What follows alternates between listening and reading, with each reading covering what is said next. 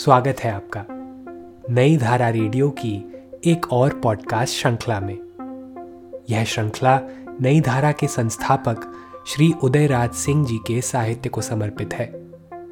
इस पॉडकास्ट में आप सुनेंगे उदयराज जी द्वारा लिखी कहानियाँ, संस्मरण व लेख। सुनना ना भूले, नई धारा रेडियो पर। उदयराज सिंह की रचनाएँ पॉडकास्ट में आज सुनिए उदयराज जी का लिखा संस्मरण, पत्रकार जीवन के।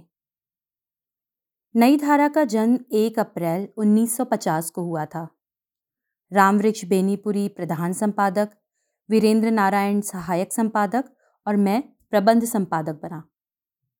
हैदराबाद से कल्पना पत्रिका का अवलोकन कर बेनीपुरी जी अभी अभी लौटे थे और उससे प्रेरणा ग्रहण कर बिहार में भी नई धारा ऐसी पत्रिका निकालने की योजना बना रहे थे।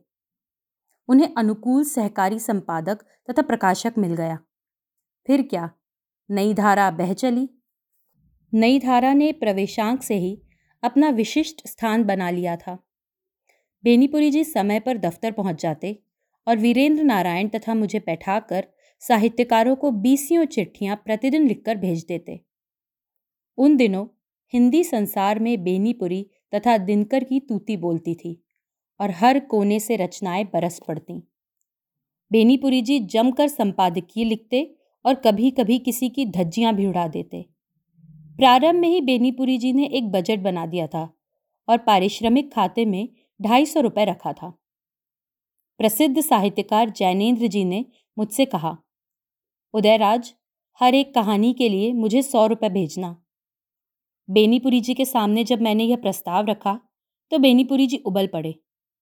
बेनीपुरी किसी को भी पचास रुपए से ज़्यादा न देगा और न पंद्रह रुपए से कम। मैं चुप। फिर जैनेन्द्र जी से मैंने मिलना ही छोड़ दिया। आखिर मैं उन्हें क्या उत्तर देता? स्वर्गीय राय कृष्णदास जी को उनकी रचना प्रसाद की याद में के लिए शिव पूजन बाबू सिर्फ़ पचास रुपए भिजवाते थे। इसे वो खुशी से स्वीकार कर लेते। उधर जैनेन्द्र जी जब पटना नलिन जी के यहाँ आते तो मुझे बुलावा भेजते और मैं हाजिर। ये बात आई गई हो गई।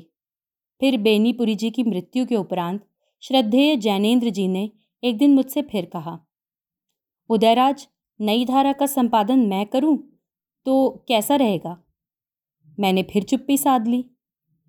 मुझे तब तक साहित्यिक पत्रकारिता के खट्टे मीठे अनुभव काफ़ी हो चुके थे।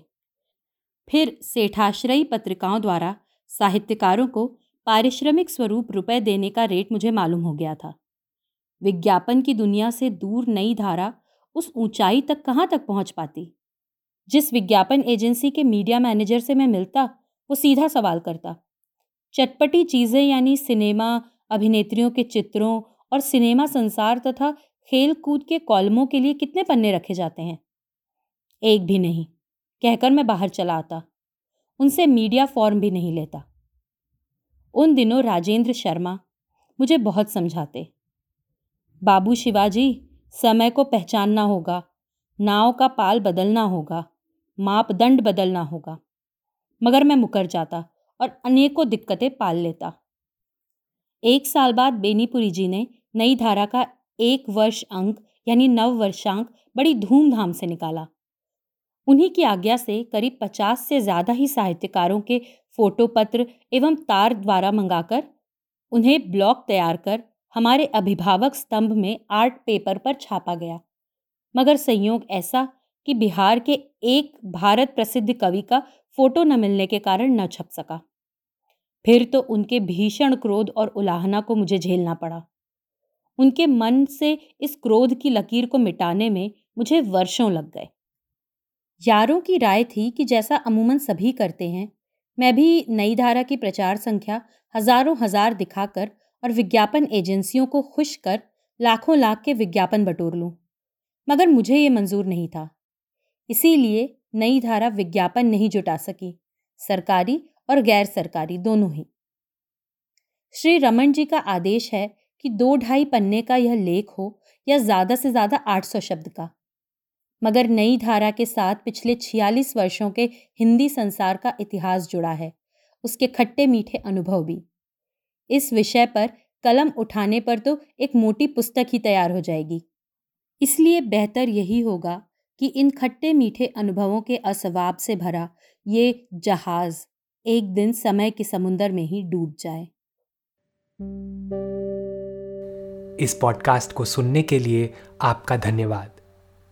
हम आशा करते हैं कि हमारी यह प्रस्तुति आपको ज़रूर पसंद आई होगी। अन्य पॉडकास्ट्स, वीडियो इंटरव्यूज़ आदि के लिए नई धारा को सभी सोशल मीडिया प्लेटफॉर्म्स पर फॉलो करें। जल्द ही आपसे फिर मुलाकात होगी। धन्यवाद।